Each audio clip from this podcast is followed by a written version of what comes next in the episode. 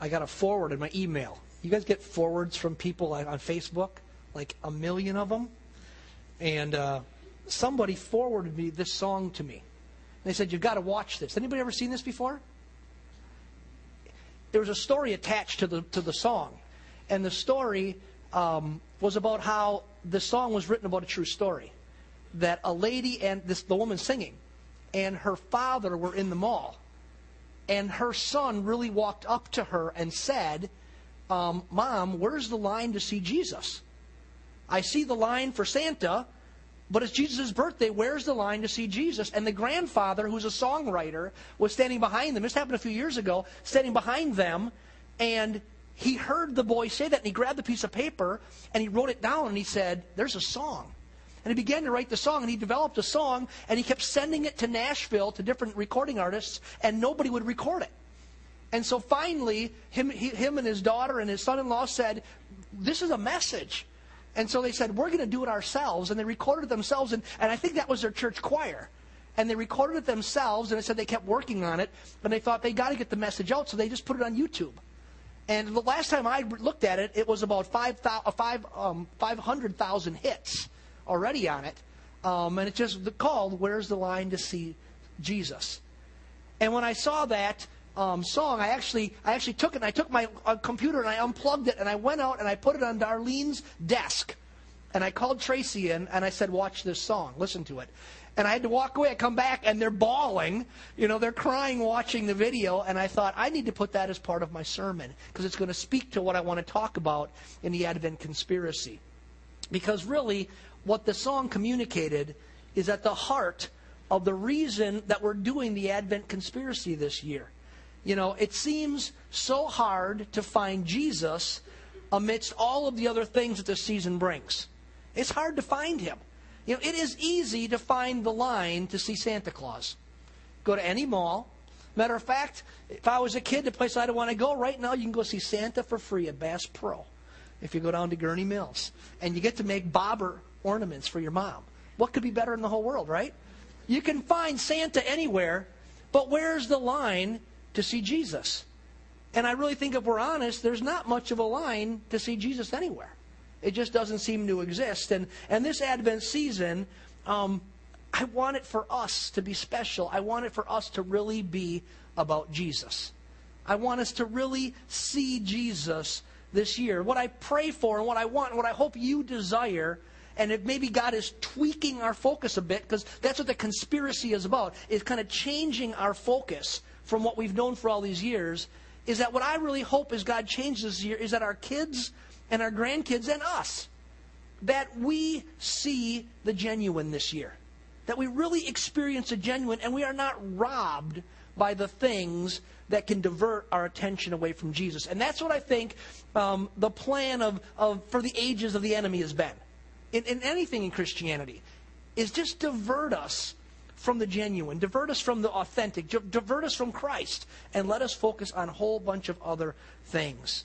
This, this season, this holiday season, what I hope for for our families is that we really experience the reality of Christ in our lives and in our homes.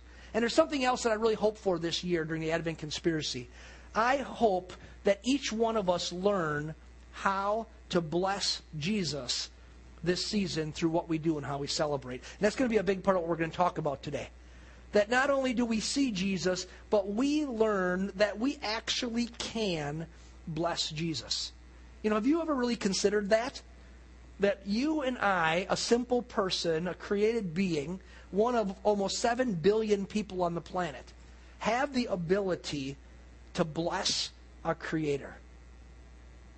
That is absolutely amazing you know, we can turn this season around and really make it about Him instead of about us. And we're going to figure out how to do that today. I think God's going to show you some things on how we can turn it around and we can really come to bless Jesus this year. And I think that's something that some of us maybe have never thought about before. That was always about us, it's always us centered. But that we actually have an ability to bless Jesus. And so we're going to, we're going to think about that today. Now, part of the way, to get into that, part of the way that we celebrate Christmas and we celebrate most um, events and holidays is we celebrate by giving. Correct? And that's right, and that's proper, and it's good that we give. Because Christmas is really about giving, isn't it? Yeah, it really is about giving. Listen to the words that were spoken by, by the angel that was speaking to the shepherds on that night that Jesus was born. It's recorded in Luke 2. I'm just going to look at, at one verse for right now, but in Luke 2, verse 11, it says this. The angel is speaking on the night of Jesus' birth, and it says, For today in the city of David there has been born for you a Savior who is Christ the Lord. There has been born for you a Savior who is Christ the Lord. The message from the angels was that a Savior had been born for them. In other words, that a gift had been given to them um, from the Lord. John, in the Gospel of John, writes it a little bit different in a verse that we're all very familiar with when he said it like this about Christmas or about Christ in general. For God so loved the world that he gave. He gave a gift, right? For God so loved the world that he gave his only Son, that whosoever believeth in him should not perish, but would have eternal life. Jesus coming into the world, Christmas celebration, is really all about giving. God gave his Son. And as we think about the story of the celebration of that, not only did God give his Son in the, in the form of Christ, but just think of the wise men who came to Jesus. What did they do when they came to meet him to worship? They gave gold and frankincense and myrrh. They worshiped, they celebrated the, the, the coming of Christ through giving. And the thing that I want to focus on today is the giving of gifts. And particularly the giving of gifts that we give to each other. Because I think the giving of gifts to one another has become the real focal point of our Christmas celebration. If we think about Christmas, the one thing we generally think about is giving and exchanging gifts. Every every workplace you have gift exchanges. You have a celebration of a party of a gift exchange. And giving gifts to one another has really become the real focal point of Christmas. And I want us to conspire together this year, not to give less, not to stop giving gifts, because giving is part of the celebration. But I want to conspire together to get us to start to change the way we give that we will conspire together to give less junk. And that's what we talked about last week, right? If you weren't here, go on the website, get the podcast, because we looked at the spending less part was really about giving less um, stuff that was unnecessary. It's about buying, not giving the sweater to Aunt, you know, Rose, who's never going to wear it anyways, and going to shove it in that sweater drawer we talked about that you can always seem to shove one more sweater in, but then you can never open up the sweater drawer because it's so full of sweaters. that you put them in there and you never wear them again that we really don't need to necessarily do that. So we're going to conspire to give less just unnecessary stuff at Christmas, but we're also going to conspire to give more. And that's what today is about giving more of what really matters. And friends, to do that, let's start by thinking about something that maybe you've never considered before. Thinking about the fact that each one of us can actually give gifts to Jesus this year. That every single one of us can literally give gifts to Jesus as we celebrate his birthday. And you know, that's kind of a novel thought. That we have a celebration for Jesus' birth, and that we could actually give him gifts on his birthday. That's not what our, the holidays become. It's been about us, the celebrators, giving each other gifts. And we kind of stand, somebody who'd be an honest observer would say, Where's the line to see Jesus? Aren't we supposed to give him something? But that we actually can give gifts to Christ at Christmas, and by giving gifts to Jesus, we can actually bless him this season. And I think as some of us grasp this idea that we, and I want to explain how, as we actually grasp the idea that we can actually give gifts to Jesus, and by doing that, we can actually bless him, I think it's going to empower you and it's going to transform your celebration of the holiday because you're going to say there is something more than just a celebration that I've always experienced that's kind of empty and it's got old. That there's something more to it. There's something eternal and, and, and, and godly about the whole thing. But you may ask me, say, Mark, I think you're nuts. How in the world can I actually give a gift to Jesus? How can I actually do that? You know, he doesn't have a mailing address. How can I honestly, you know, without being funny, how can I honestly give a gift to Jesus, the Son of God, the creator of the universe, this holiday season? I'm glad you asked me. I want to explain to you how you can do that. Grab your Bibles. Turn with me to the book of Matthew, the 25th verse, 25th chapter, rather. Section of scripture that you're probably familiar with. One that is interesting here. It's a teaching. We're going to look in Matthew chapter 25. We're going to start in verse 31. We're going to find a teaching that came, was taught by the Christ of Christmas. So Jesus, whose birthdays we're celebrating, is the one who taught what we're going to look at today. And he's teaching in this section about the time when he would return to earth for judgment. He's talking, we understand this, that Jesus came as a baby in a manger, lived his life and ministry, died on a cross, that he did that to come as a sacrificial lamb for mankind. We get that? But the promise that he gives in his word is that someday in the future, and we don't know when, Jesus himself is going to come back from heaven not this time as the little baby in a manger, but as a conquering king, and he is going to bring judgment upon the world and reestablish order um, in all the cosmos, including for humanity. Now we know that's true, right? The second coming of Christ. In this teaching, in this section, Jesus is talking about that. Let's start looking at verse 31 of chapter 25 of the book of Matthew. It says, But when the Son of Man comes in his glory, and all the angels with him, then he will sit on his glorious throne. All the nations will be gathered before him, and he will separate them from one another, as a shepherd separates the sheep from the goats. And he will put the sheep on his right and the goats on his left. And the king will say to those on his right, Come, you who are blessed of my Father, inherit the kingdom prepared for you from the foundation of the world. For I was hungry, and you gave me something to eat. I was thirsty, and you gave me something to drink. I was a stranger, and you invited me in. I was naked, and you clothed me. I was sick, and you visited me. I was in prison, and you came to me. Then the righteous will answer him, Lord, when did we see you hungry and feed you, or thirsty and give you something to drink? When did we see you a stranger and invite you in, or naked and clothe you? When did we see you sick or in prison and come to you? In verse 40, the king will answer and say to them, Truly I say to you, to the extent that you did it to one of these brothers of mine, even the least of them, you did it to me. Look at verse 40. To the extent that you did it to one of these brothers of mine, even the least of them, you did it to me. Do you see the me written in the, in the, on the page there? Is it a big M or a little m? It's a big M. Jesus is referring to himself. The big M, the big capital, is talking about is God himself. That Jesus says that if you give something to someone else in need, you're actually giving it to him. To the extent that you give to a person in need, you give to Jesus.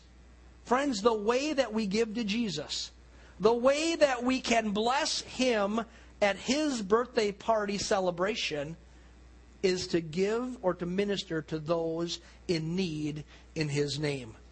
To love on other people, to bless other people, to love on people that He loves, to touch them for Him, Jesus says, is actually doing it to Him. Now, that's something that we've maybe heard before, but I don't know if we really grasp. If we really understand that Jesus isn't exaggerating here, he's not making something up, he's not lying. He's not just saying something for the sake of saying it. He's saying, listen, if you do this to someone else, you are actually doing it to me. If you give to someone else, you are actually giving to me. And I want you to notice something about the type of gifts that Jesus asks for at Christmas. Because you know what? You know what Matthew 25 is? Matthew 25 is Jesus' Christmas list. That, you know, I don't know if you guys have a relative like this, but my, my family knows that on Thanksgiving, when we go to my mom and dad's house, my boys and Suzanne and I have to have our Christmas lists ready. We're not allowed to come to the house without our Christmas lists. Because we have to give it to my mom and she is going to go out and buy what's on our Christmas list. And, and we have to say, so the boys know they got to be thinking in advance because grandma wants on paper in hand the Christmas list because the next day is Black Friday and she's going shopping. And you better have the list.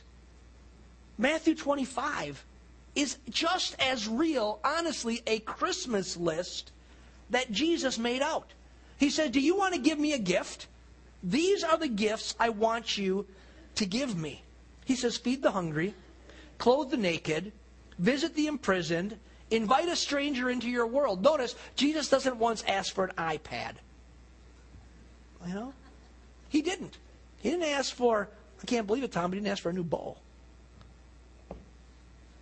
He asked to feed the hungry, clothe the naked, visit the imprisoned, invite a stranger into your world. He asks for gifts that are really very simple, they're really very practical, and here's something that you might have thought not thought of before. They're really not very costly. The gifts that he asked for for Christmas are gifts that any single person in this room could give to Jesus by giving it to another person. There's not one of us here that could not feed a hungry person a meal or give somebody something warm to wear. that makes, you know, more, seems more real on a day like today that, that we could not give something to somebody warm, some clothing that's warm to somebody who is in need at this time. That every single one of us in this place could visit someone who is imprisoned. And you say, well, no, no, no, you don't know my background. I can't, I can't go into a prison because I used to be in one. And that happens all the time in the church world. Somebody, they say, I can't go back in. But I want you to think about this a little different than just putting it in the concept of a jail where somebody's incarcerated for doing something wrong. There are many people who are imprisoned and they need somebody to visit them. There's all kinds of people stuck in nursing homes all around our community that are imprisoned in essence. They can't leave. They're imprisoned and there's not a person that's going to go visit them. Suzanne, for years, was, a, was the volunteer coordinator at a, at a nursing home in a community that we pastored in. And our boys grew up going and playing with the ladies and the old men in the nursing home and pushing them around in their wheelchairs and playing games when they could never remember the rules. And they ask the same questions over and over and over and over again. And you just play the game and you just move their things. It doesn't matter because they don't even know what's going on half the time. That's what Jesus is talking about here. Visiting someone who's imprisoned visiting someone who's in prison, who's, who's a shut in in their home, and because of illness or old age, they can't get out. And there's no one there to visit them, and, and they, they just long to have someone come and love on them. And maybe their family's given up on them, forgotten about them. But God's called somebody else to do it, and that somebody else is the church. Jesus says literally, he's not using hyperbole here. He's not trying to say something any other than the plain way he says it. He says that giving to them is giving to Him. That loving them is loving Him. So I want you to think about that. A gift to a child in the shelter that you took off of that tree. And it said, like, I think some of the ones we took off were uh, like a, what do they call it? Like a G.I. Joe. I'm from what they call action figures. G.I. Joe, I'm old. Anybody had Johnny West's? Oh, I love my Johnny West dolls. That was great. I used to put big strings across the whole basin, and they would slide, the action figures, they'd slide down ropes, and I had Jeeps and RVs and all this cool stuff. You know what? One of the gifts that somebody, some little boy wanted was action figures. Do you know that giving that action figure in Jesus' name, Jesus says, is actually giving it to him? Do you know that a shoebox that you went to, to Walmart or to whatever and you, you bought stuff and you said, what would a three year old girl in a foreign country want that could be beneficial? That would also be a blessing. I, I could give her some a coloring book and some crayons and some hard candy and all the things that the, that the uh, Operation Christmas Child allowed you to do. That you did that. Jesus said when you did that, you actually did it to Him. I remember a, a Christmas um, gift that Suzanne and I gave to Jesus one year. We didn't know it in the beginning of this, in the beginning of the event, but it became very real to me. That's exactly what was happening. Years ago, it seems like a couple lives ago now, Suzanne and I, when we were going through college, uh, ministered in a street mission in Springfield, Missouri. Every single week we went there, and every week in the street mission, we would, uh, you know, take care of the homeless people that came in. And I'll be honest, most of them were, were men who were who were just ac- uh, alcohol or drug addicts who just didn't really want to fit in society. Really didn't. I had, I had intended in my life that I would spend my life doing that type of ministry until I did it for a couple of years, and I figured I felt God said that's not where I want you to spend your life. And one of the reasons was I found a lot of the people there just really wanted to be there. They didn't want to live in society, and I'm not in any way criticizing that type of ministry. I did it for years of my life. But one day, Suzanne and I were getting ready to go to the street mission. And again, we're students, and we were, have you guys have heard this till you're tired of hearing it? We were dedicated to go through college without any debt. And so we lived with nothing. Literally had $10 a week for groceries. And it wasn't a 100 years ago. You know, it was less than 20 years ago. And it really still couldn't buy, $10 a week couldn't buy much back then either. And uh, we'd buy 50 pound bags of rice and uh, and uh, ground turkey and uh, refried beans, and that's about what we ate for a couple years. But we worked at the street mission, and, and one day before we went to the street mission, we had been grocery shopping. I don't know if you remember this day. You'll remember the story as I, as I tell it. And we're walking through the grocery store, and I'm, I'm, getting, I'm, I'm angry. Because I remember stopping with Suzanne, and there was a place in the grocery store that steamed shrimp. You could buy shrimp steamed by the pound. And I love, I love seafood. And I wanted to buy one pound of shrimp, and I can remember to this day it was about $5. And we talked about it, and we absolutely did not have $5 to our name to buy one pound of steamed shrimp. And I was kind of, I was kind of talking, my God, this stinks. I'm, you know, I'm serving you. I quit my career. I'm going to Bible school. I can't even buy a lousy one pound of shrimp because I don't have any money we bought our, our rice and our, our ground turkey and our refried beans, and we left the store. We went to the street mission. And I, and I remember we went there and we prepared. One thing that was kind of nice about the street mission is we got to eat there for free. And so we got food too. And that night we're preparing the meal, and I can remember the exact menu on this particular night. It was sliced ham, but not like good sliced ham, not like you got a ham. Remember, it's a street mission. They got most of their stuff was donated food. It's kind of like lunch meat ham, you know, the processed stuff in little tiny thin strips, little slices, and it's all processed ham, kind of like this lunch meat. And, and we had warmed that up, and there's you know probably a hundred plus people at EB eating at night. So you got the big silver trays, and we we warm up that stuff, and we had um, the huge cans of corn, and um, we we had um, canned or boxed mashed potatoes, and then we had water. And we would serve the people the meals, and then what the deal was, they had to, if they wanted to uh, eat, they had to listen to the sermon. And so I would preach, and then we would feed them. And Suzanne would do some kind of music stuff usually. And, and so we would, that was the setup. In order, they had to endure the service to get the food. And so, um, so we do the service, we give them the food, and I'm passing it out. And I can remember like it's yesterday. I could show you in the room at a place called Victory Mission where the, the room was long like this and there was tables set up. And right there in the middle, on the last row of chairs, a mom and a little boy walk in. The boy's probably eight or nine, maybe ten.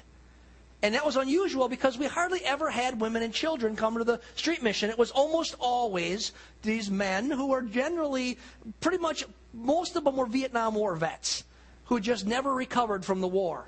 And they lived in a street mission, or they, that's where they ate. And and uh, and Suzanne was always getting snookered by something. She's trying to get me to always to give my socks or something. And and we'd find out there's a there's a place right across the street they get it for free. But I'm like, honey, they just want this to go buy more booze, you know. And that's what it, she finally learned that after a while. But this was different. You know, a mom and a little boy walk in, and they sat right there. I can picture them right there.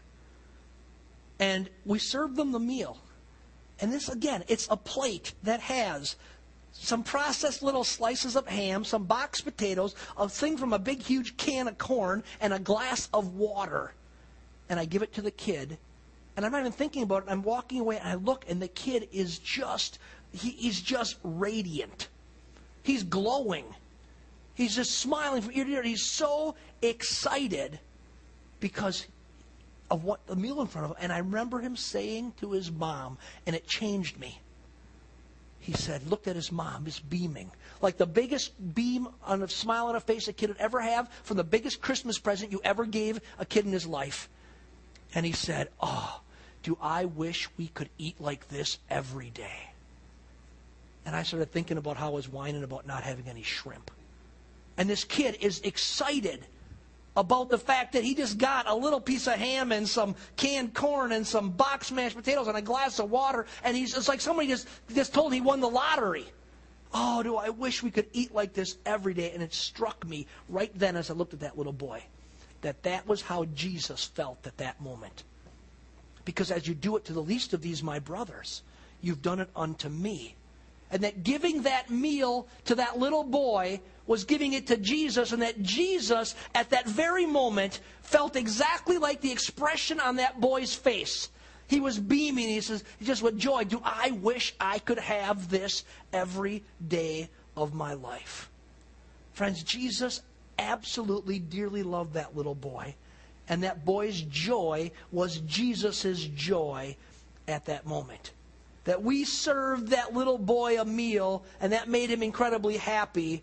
And Jesus said that as we served that boy, we actually served Jesus. That Jesus was in that chair, and he was actually served. And I learned something really important right there that ought to change Advent for us, that ought to change Christmas for us. I learned that I could bless Jesus by blessing people. And that's how we give gifts to Jesus at Christmas. That we actually can bless Christ as we bless somebody else in His name. And friends, if we'll get a hold of that, it will absolutely change our worlds. It'll change when we're trying to do this challenge to say, you know, I want to uh, I want to change giving less junk and more to something that's really important. And you say, I want to do that, but you know what? I, I, I just know it's going to be a hassle. I know some people aren't going to be happy with it, and my kids might be upset. And, and, and you say, you know, I, so I really, it's not worth the effort. But when you understand that when you give less junk and you give more to something of value, and that something of value is giving, as Jesus said, to someone, even the least of these, in His name that as you do that, you're physically giving something to Jesus. That makes it all worthwhile, doesn't it? It makes it makes all the difference in the world. It's absolutely wonderful and it's absolutely empowering to understand that so that we can make the changes that we want to make. So that Christmas is something more than just a ritual of buying junk and giving and, and getting junk from other people. Now, I want to move on to one more point. And this is the other side of the story. See, I think there is something else that is really important that we can learn from the story as we read in Matthew 25. And grab your Bible again and go back to chapter 25 of Matthew. I want us to read the rest of the story, the rest of the teaching that Jesus taught about that on that day, so we can actually give to Him if we give to someone in need. Verse 41, chapter 25, it says, then he will also say to those on his left, Depart from me, accursed ones, into the eternal fire which has been prepared for the devil and his angels. For I was hungry, and you gave me nothing to eat. I was thirsty, and you gave me nothing to drink. I was a stranger, and you did not invite me in. Naked, and you did not clothe me. Sick, and in prison, and you did not visit me. Then they themselves also answer, Lord, when did we see you hungry or thirsty or a stranger or naked? And I think they're asking with all honesty, or sick or in prison and did not take care of you? Notice the big U, big Y in you. Did not take care of you? Verse 45 Then he will answer them.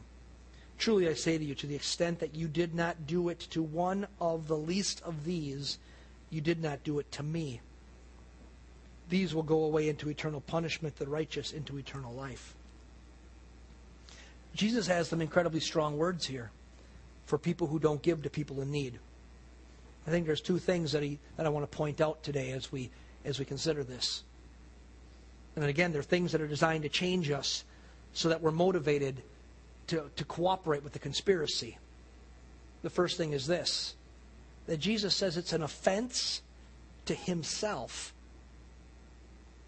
if we don't give, if we don't bless, if we don't minister. He says, To the extent that you do not do it to one of the least of these, you did not do it to me. That's pretty sobering. He says, It's one thing to not give to some stranger somewhere. I had a person say to me one time when I was talking to them about missions, the person looked me in the eye and said, Mark, I'm just going to tell you the truth. And he said, You're not going to want to hear this. He said, I really couldn't care less about somebody dying in Africa. He said, I care about what's going on right here. I said, But you don't understand. Jesus cares about somebody dying in Africa. Friends, it would be kind of easy to maybe in our minds rationalize and not minister to some stranger somewhere. But it's quite another to not minister to Jesus, the one who gave his life for us. And I think if we put it in these terms, if we understand this and how Jesus is really framing it, that if we give to somebody else, we give to him, and if we don't give to somebody else, we don't give to him, that none of us would ever refuse to give to Jesus. Not one of us. But Jesus says we do that when we don't meet the needs of his children. He says of his brethren around him. And I want you to understand something about what Jesus is saying here. Jesus never motivates us by guilt. He never puts a guilt trip on us, and that's not what he's doing here. Rather, what I believe he's doing is he is showing us how important it is to him for us to love hurting people. That he's saying that it's his heartbeat to help hurting people, and he just expects that those who are his will have the same heartbeat. He understands there's a family resemblance. He's not saying, if you do this, you will have eternal life. He's saying, if you have eternal life, you will do this. Because there's a family resemblance. That he died, he gave he, his life to us, and he expects that his children will give their lives to other people. Does that make sense? What Christ is saying there? And so, what I think he's really trying to get at for us to understand today is our need to avoid what I want to call, for lack of a better term, to avoid blinded living. That's what I think he's trying to get, the, get us to understand today. To get us to avoid blinded living. You know, those whom Jesus condemned asked, When did we see you hungry or thirsty or a stranger or naked or sick and in prison? And I think they were being honest when they asked it.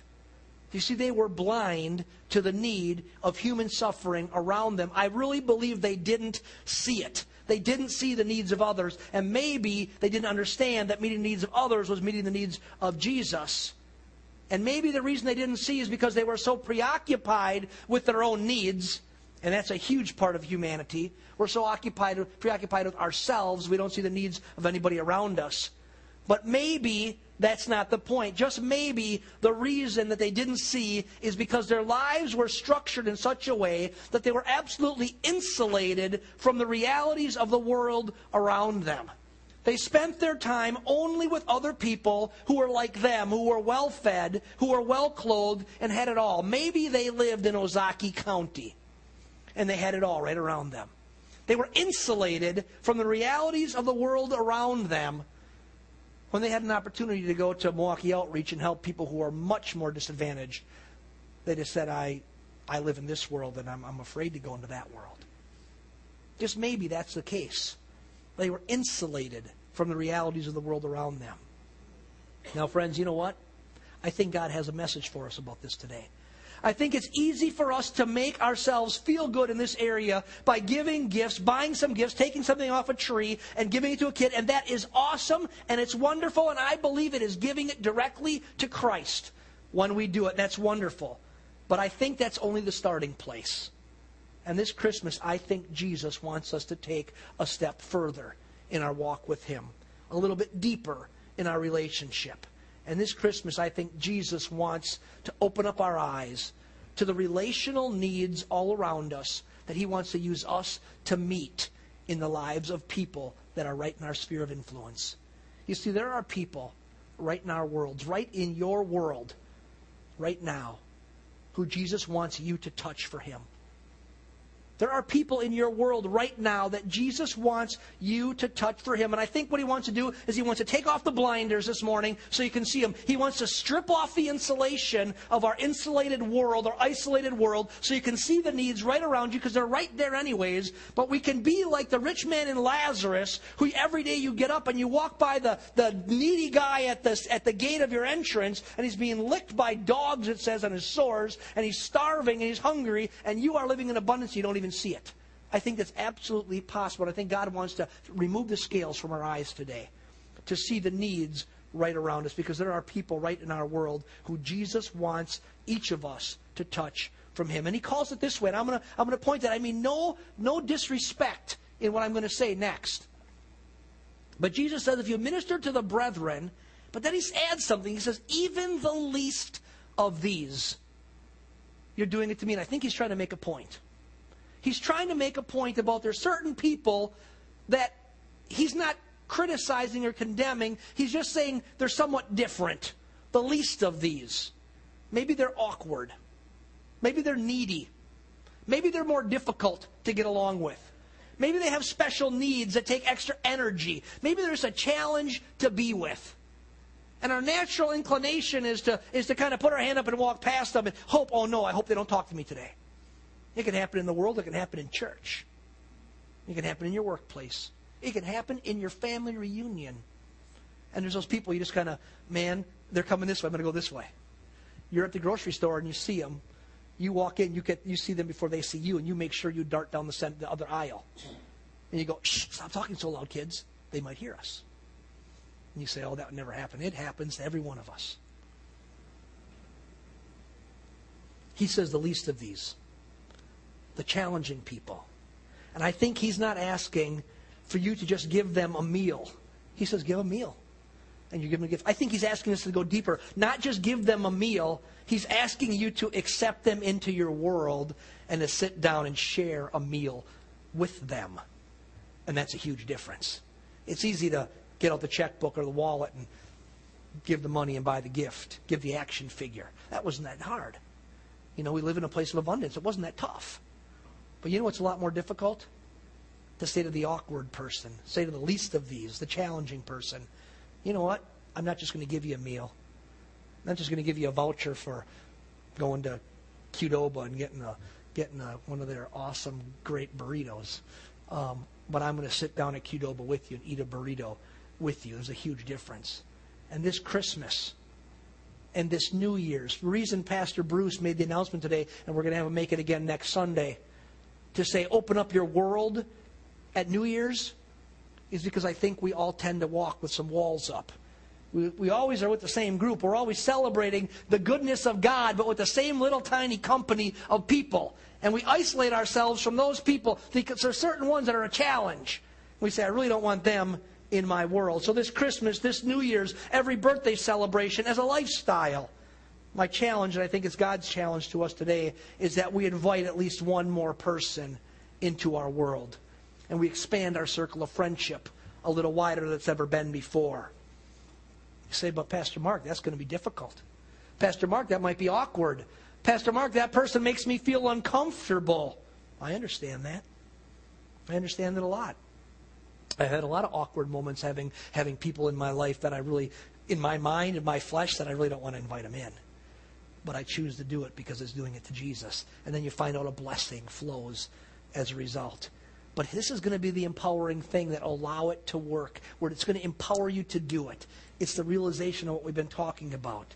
That you will actually be inviting Jesus to share a seat at your table. That's what Jesus said in, that, in this message.